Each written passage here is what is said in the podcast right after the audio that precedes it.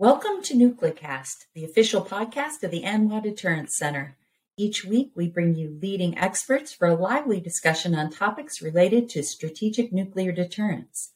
Our host is Dr. Adam Lowther, Director of Strategic Programs at the National Strategic Research Institute. The views of the hosts and the guests are their own.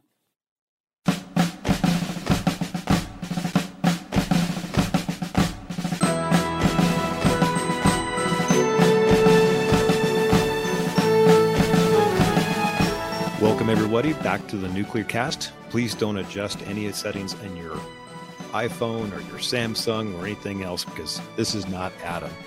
My name is Keith Butler. I was recently had the privilege of being interviewed by Adam, and somebody thought it might be a good idea to turn the tables. So today, you get me as your host, special guest star, and even more special than that is the person I get to interview, who you may have heard before, and that is Dr. Adam Lowther. Dr. Lowther, welcome to the NucleCast. Why, thank you. Uh, I've heard nothing but great things about your show, so it's uh, it's good to be here. and this is probably how the whole interview is going to go, something like that.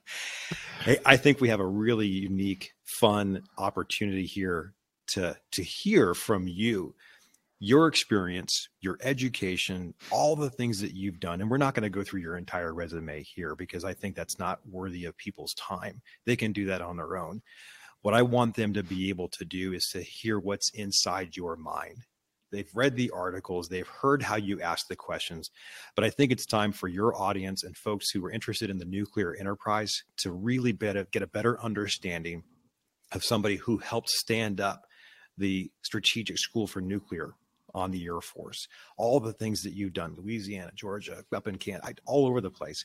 Uh, I think we need to expose them to a little bit more of what's going on inside your mind, how you think, what your uh, views issues, excuse me, what your views are on some of the issues.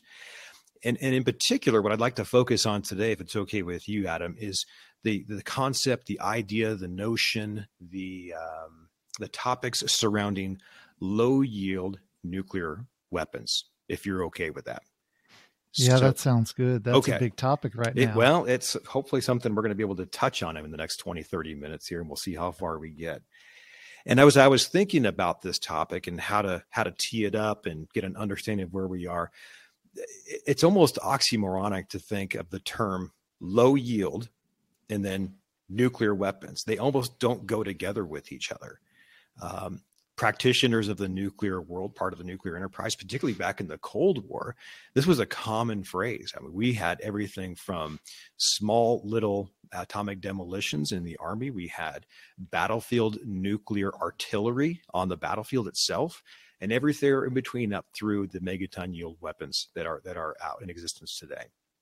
So I think before we even get into the questions, we kind of need to frame the understanding of what we're talking about here in the definitions. So, I, really, my first question for you, Adam, is in your perspective, what is the most generally accepted definition and difference, frankly, between a strategic and a tactical or no or a non-strategic or a low yield nuclear weapon? Yeah, that's a great one. So, you know, after the at the end of the Cold War, the United States had about 5,000 what we might call you know battlefield nuclear weapons non-strategic nuclear weapons tactical nuclear weapons. They're sort of all the same uh, definition but generally what we mean by the term non-strategic nuclear weapon is it's it's one that has a range that isn't strategic. So it can't reach from one continent to another.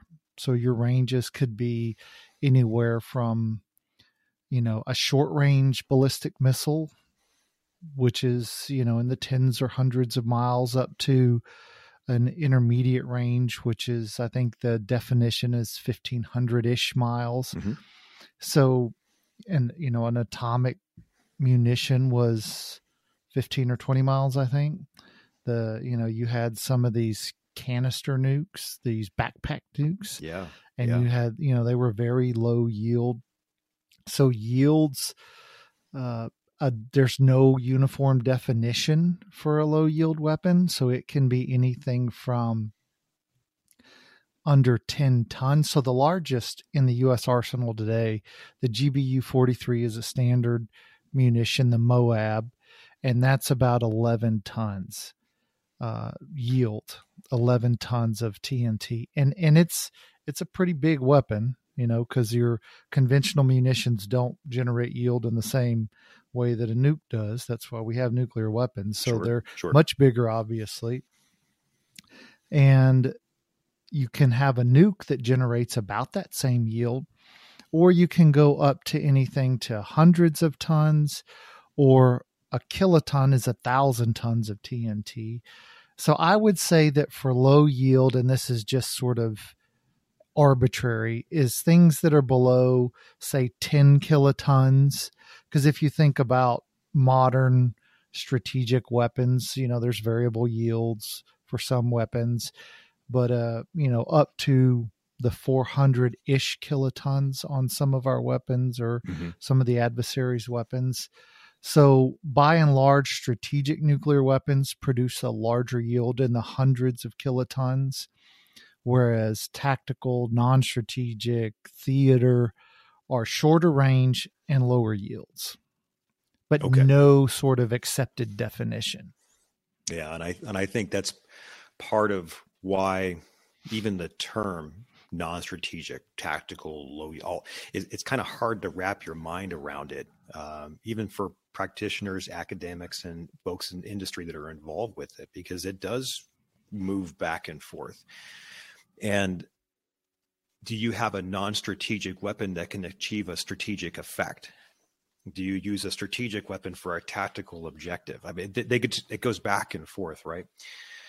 Uh, one of the definitions or, or the, the purposes that I've, as I was researching this topic for today was uh, an analysis or consideration of well, what use is there, right? So I want to I want to read this to you and get your thoughts on it, and get your Sure. perspective. It says the analysis considers the tactical nuclear weapons are those designed to be used on the battlefield in a counter force targeting or for degrading an enemy's military capability or capacity for aggression. Now, the, I think the key term there is battlefield and counter force versus counter value, right? When we talk about nuclear deterrence theory and how we target and what we target and why we target the things that we do. But does that sentence does that resonate with you? Do you agree with it? Do you disagree with it? Yeah, th- that's a pretty good way also to think about it. So if we think about the range and then we think about the yield and then you can add on the purpose.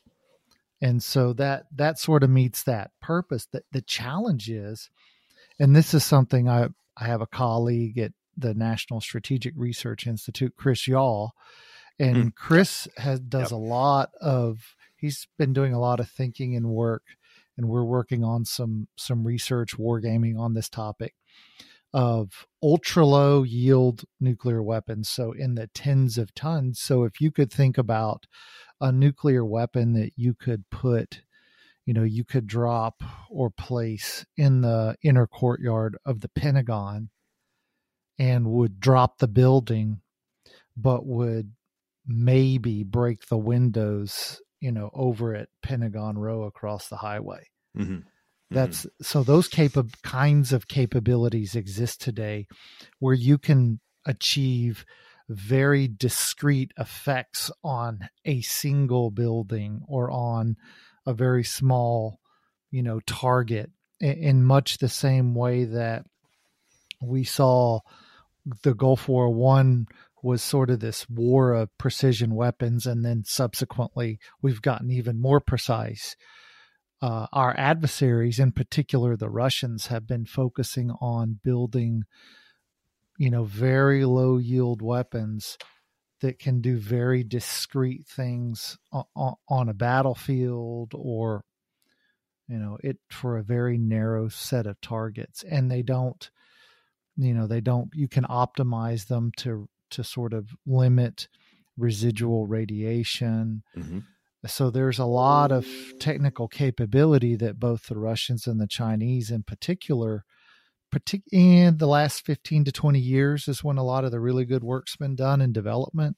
You know, the Russians had a period where they were sort of in chaos, and then Vladimir Putin's elected in 1999, and then they st- sort of started to come out of their their challenging period. The Russians or the Chinese have been really pre- under Xi. You know, he's in now in his third term, mm-hmm. and even mm-hmm. before. But President Xi is really trying to advance the military capabilities of China. So we're, you know, we're seeing our adversaries advance their low yield, ultra low yield capabilities, all while we're essentially doing nothing. And this is sort of one of the challenges that we have is that the Russians, when we eliminated our European arsenal of tactical nuclear weapons that was, you know, 5,000 ish. Mm-hmm. Uh, they didn't do that. The Glicken, because those, you know, those were not accountable weapons under the strategic arms reduction treaties we've signed over the last, you know, 30 years.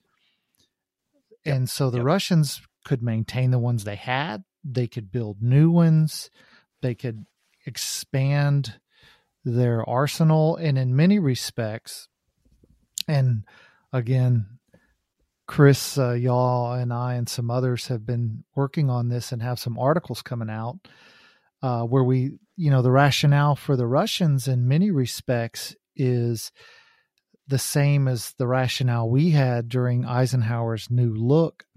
Mm-hmm. And that is that they they know they cannot defeat NATO and the United States in a conventional conflict in Europe. The Russians understand that. They're I mean, as we're finding out, they they can't defeat a Ukraine with Western weapons, much less a unified NATO force. And that so therefore appears to be the case. Yeah. Yeah. I mean, eh, it's challenging. So therefore they're, they're looking to offset that conventional advantage with these types of nuclear systems that won't ultimately lead and they think it's feasible to fight with nuclear weapons but not escalate to a strategic conflict. So that one answer alone, I think, is enough to unpack in four different episodes of the Nuclecast to talk about. Uh, I've got some notes here, so I want to want to hit on a couple of things that you talked about, and thank you for that answer. So, depending on where you sit on the conversation of nuclear weapons and their use, whether you are for or against or agnostic. Um, you bring up some really interesting points. The first one is, and I think there's a lot of people that are, have concerns about this. In fact, I know there are. The issue, the concept, the notion, the idea, the capability, the willingness to use a battlefield nuclear weapon in, in the case that you described of a 10 ton take out the Pentagon scenario. Wouldn't that potentially lower the threshold of the cost of use. And and this is where that that that balance the always goes back and forth on it. If you have less damage through the use of a nuclear weapon, doesn't that increase the risk or lower the barrier of use? Yeah, that's sort of a red herring, and for for many in the disarmament community, uh, what I would submit is that their argument is anything we don't like is strategically destabilizing and reduces the barrier to use. That's sort of their standard answer. Okay. And but I've never seen any kind of real data that that proves what is stabilizing, what is destabilizing, where the risk threshold for use is. It, so in many respects it's it's sort of an educated guess Mm-hmm. And the what I have, you know, I'm a political scientist by tra- international relations. And so I've studied conflict. And one of the things that I think is a general rule is that weakness is provocative. We- weakness is provocative. And I think that Donald Rumsfeld said that, and that was sort of a, a pretty solid observation of history. And so when you allow your adversary to create a clear asymmetric advantage. That's what's provocative. And that's what could potentially reduce a threshold. But symmetry is not provocative. And so if you create similar capabilities, and I would submit, particularly, I, I would submit my disarmament colleagues are looking at this all wrong. They haven't studied the lessons of history because if you actually look at the INF treaty, what happened in the INF treaty was that the Russians had asymmetric capabilities for in Europe. They they they far surpassed us in in these short and medium range capabilities, mm-hmm. and they would not negotiate them away. And then Ronald Reagan said, "Okay, well, what we'll do is quote, we'll create symmetric capability." So we built Pershing II and GLCM. And although their arsenal was still larger than ours, we balanced risk uh, in the sense that we were going to be able to use these theater nuclear weapons against them.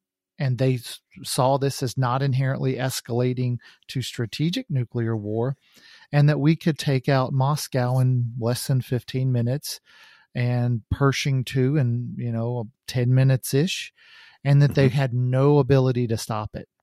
And so ultimately, they wanted to then come to the table and negotiate away what was for them a much, much larger capability than we had.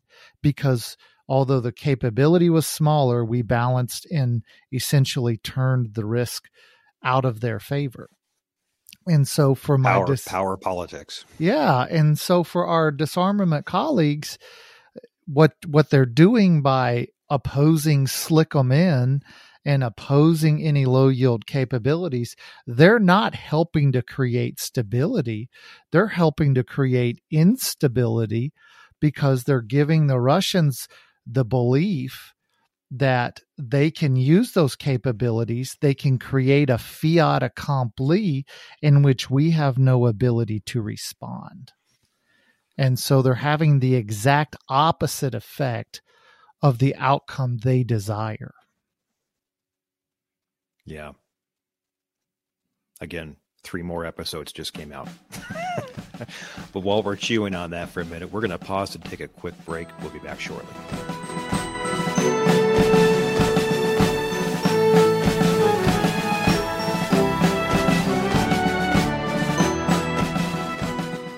This episode of Nuclecast is brought to you by the 15th Annual Nuclear Deterrence Summit. Come join Nuclecast at the summit on February 13th through 15th, 2023, at the Hyatt Regency Crystal City, Arlington, Virginia.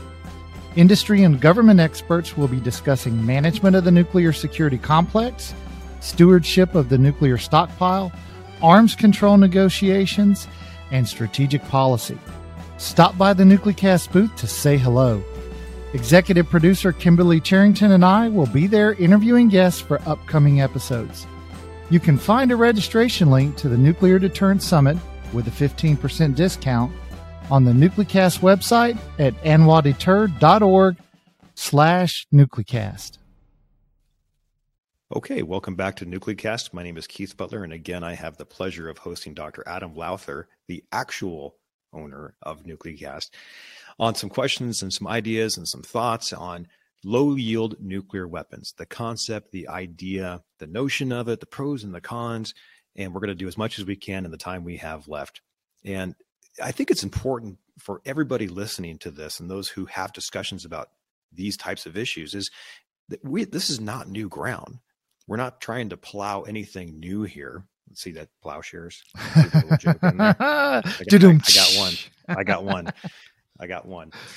that that we have been doing this for a long time, and it's a little bit of back to the future almost. And it's interesting the dynamics of the conversation and geopolitics and where we are as an international community now.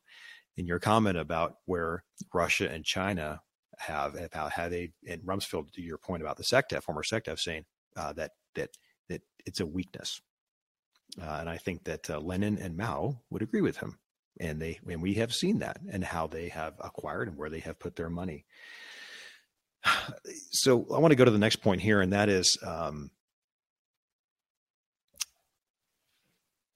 if we ever found ourselves in a low yield battlefield nuclear environment, um, what do you think would be the U.S. response to that? Whether independent of whether that was on, you know, U.S. ground or one of our partners or allies, but just in general, the next the next person, the next country, the next nuclear weapon that is dropped in anger since the 9th of August, 1945. Paint that picture for me. What does that look like to you? So honestly, I think it's it could be yeah, basically two reasons. One a Russian reason and a Chinese reason.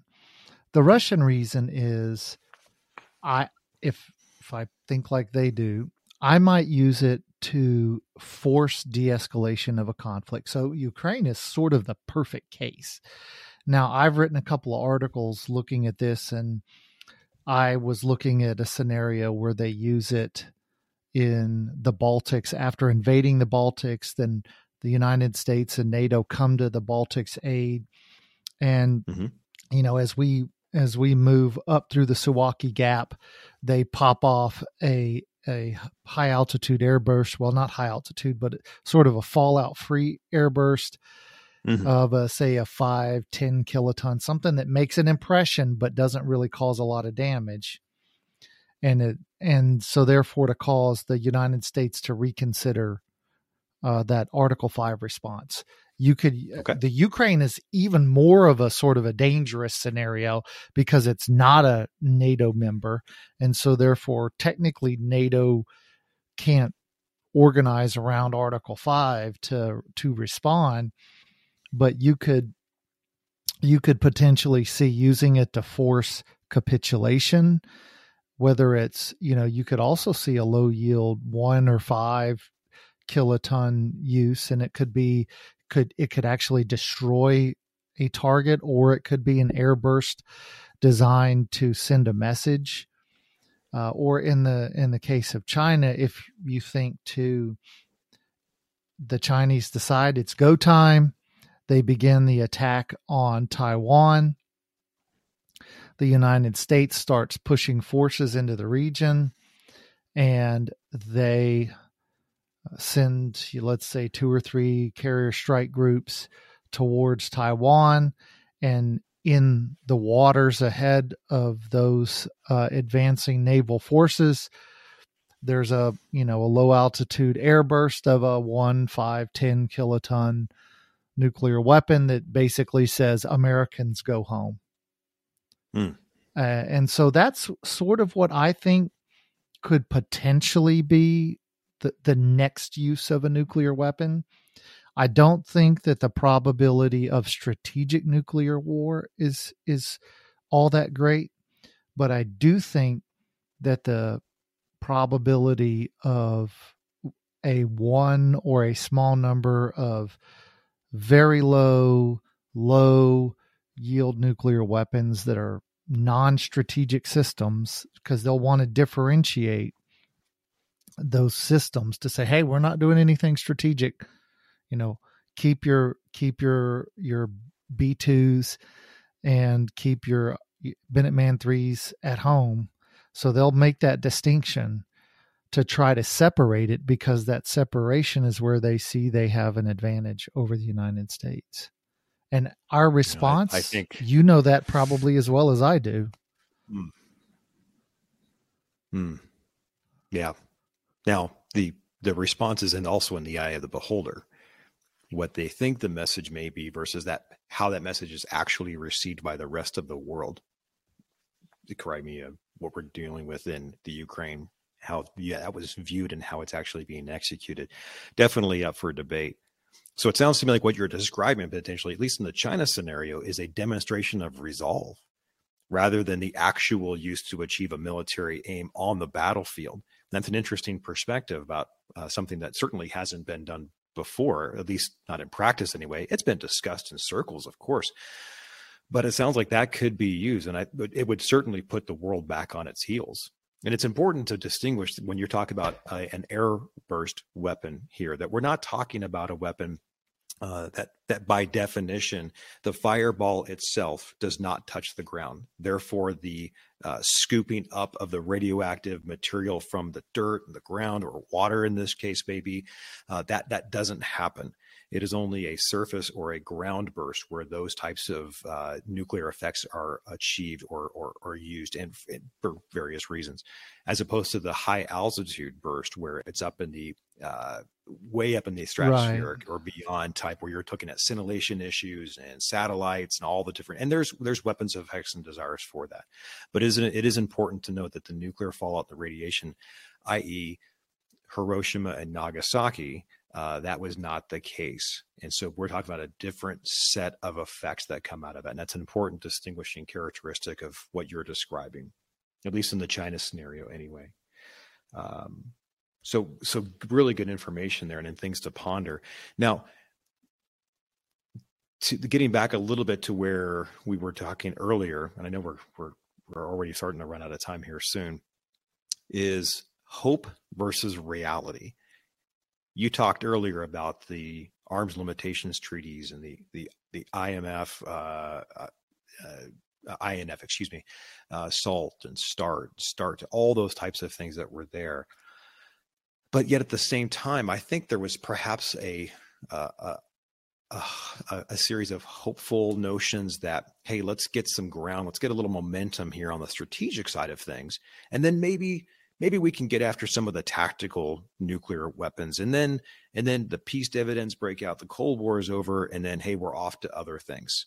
Um, it's about economics it's about domestic issues it's about all these things.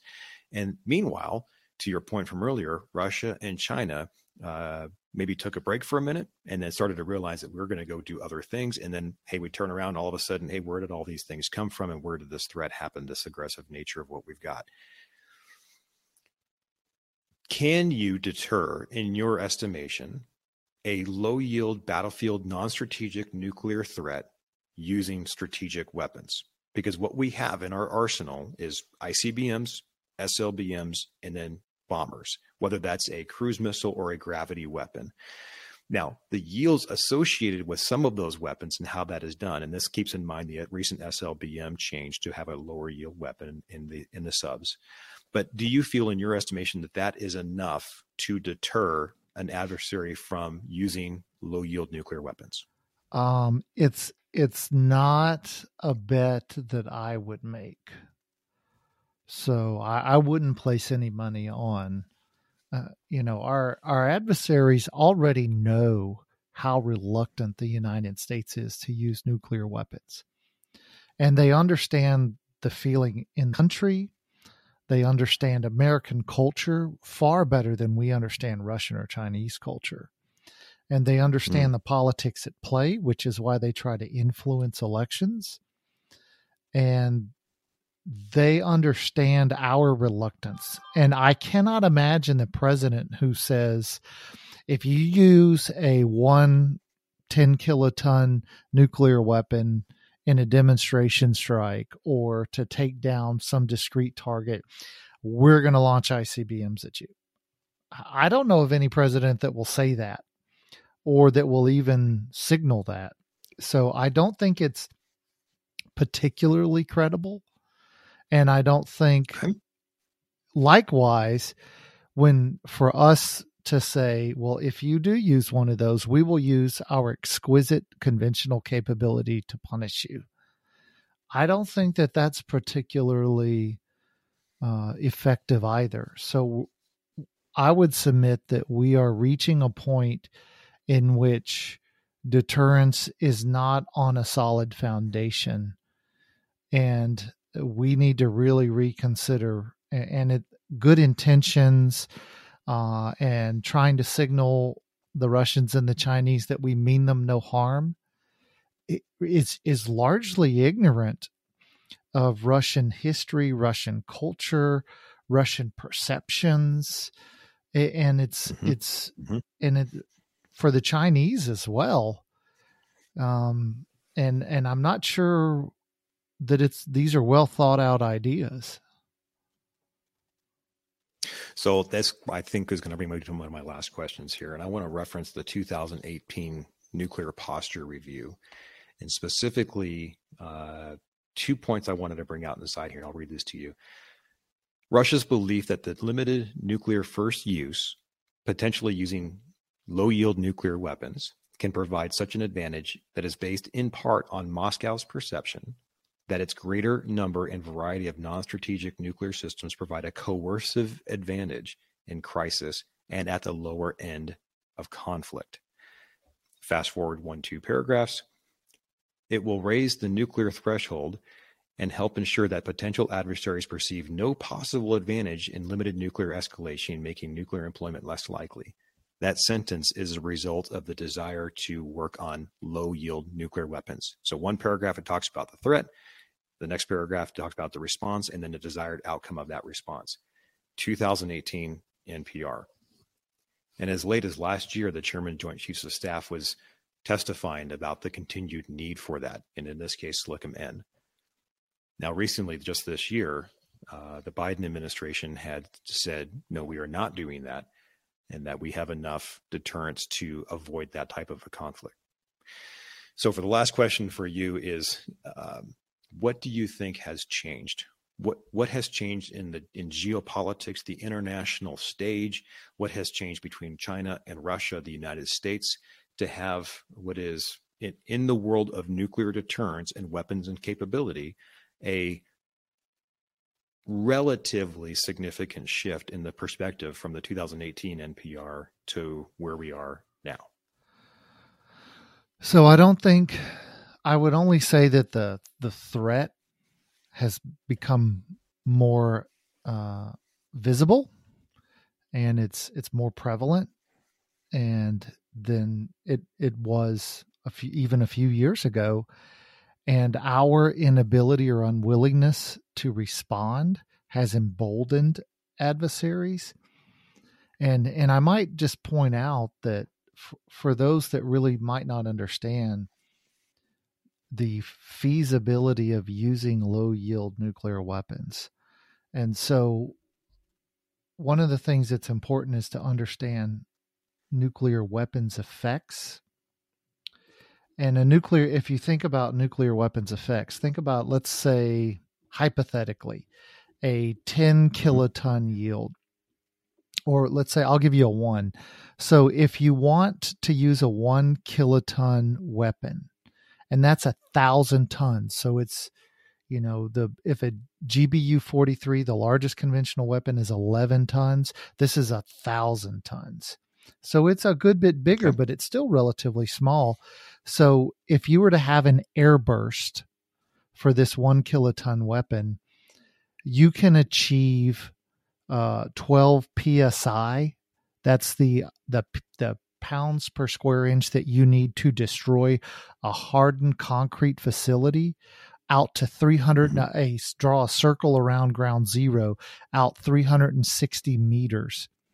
And so that's where you have that range. So it's not miles. It's a relatively small area. And then take radiation what's we call prompt ionizing radiation. And so mm-hmm if you wanted to have the ability to have death among 400 and, or sorry among 50% of people exposed so 50% of people exposed will die if they're not treated that that uh, circle goes out to about 880 meters. That's it 880 meters.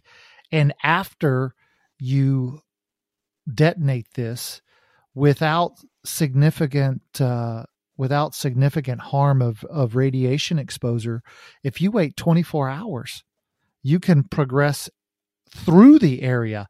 And remember the area is only 880 meters so you could progress around it almost instantly. So these are and, and your airburst is at about 600 feet 219 meters. So you can really have some pretty discrete effects. And as you go to like a 10 kiloton yield, the ranges go out to about a thousand meters on all sides. And you can mm-hmm. move through that that irradiated area within a couple of days without significant effects. So the usability of these weapons as we as we think and talk about threats and Russians have these types of weapons and Chinese, they're really sitting there thinking, well, well, what would the damage be? And can we can we kill or destroy a specific building but not irradiate you know areas such that we have a you know a chernobyl that's you know 40 years later where we're still producing radiation so they think about these kinds of effects where they can move through areas a day or two later where they're not creating residual radiation. And they've worked this hmm. out and they understand the weapons effects. And so they've built the capabilities to to achieve these objectives. And i just i i worry that by virtue of allowing them because they they look at the united states and they say the united states is in you know having a lot of domestic turmoil and the united states can't seem to get its act together so therefore they're looking for opportunities and then they're looking for asymmetric advantages.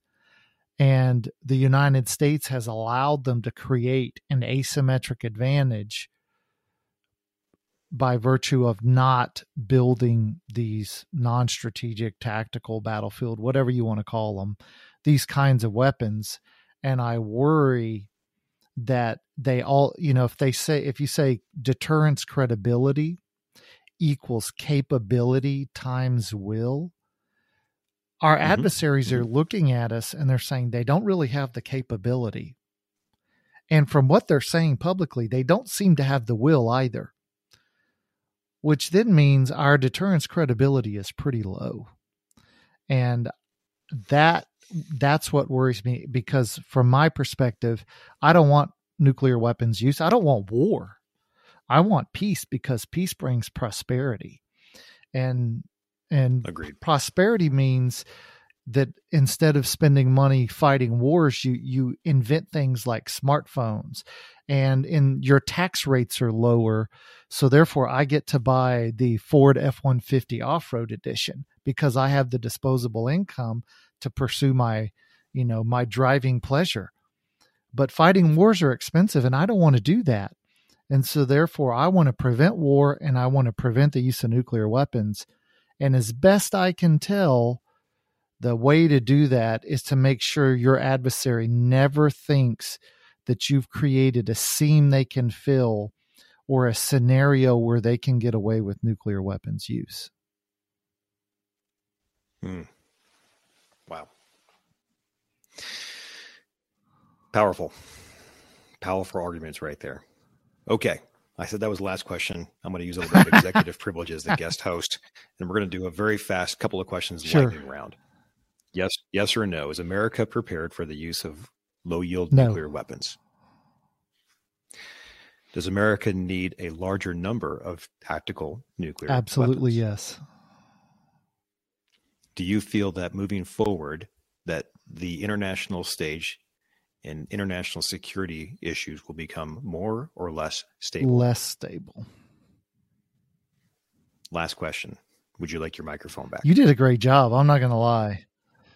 you know, this gives me, you know, I got to, when I'm on this side of it, I got to listen to all these other people talking. But, you know, as a, you know, you don't get into podcasting or I used to do whenever I was in college, I did talk radio uh, in Tuscaloosa. Okay. I went to graduate school at Alabama, and so I did talk radio. Oh, yeah. You only get into that if you like to hear yourself talk. No, that's a good point. Adam, this has been a really fun episode. Uh, this is my third podcast and the first one hosting and asking the questions. And boy, did I have a lot of fun. Thank you so much for asking me to come on to the team and the staff at ANWA. Really enjoyed it. Uh, continue to do what you do, and I will give you back the microphone for parting. All comments. right. Well, thanks. Uh, thanks for doing that. I appreciate you standing in. It was great. I now know I can take a vacation and I know who to call. So you, have got a you've got a job. And uh, I guess I'll let you uh, lead us out of the show. All right. Hey, thanks again, everyone, for listening. Thanks for continuing to be engaged in the nuclear enterprise. This stuff matters. It really does. And if we don't make sure that both sides of the argument are being agreed upon, at least discussed and brought to the table, then shame on us. This is Keith Butler. We'll see you next time.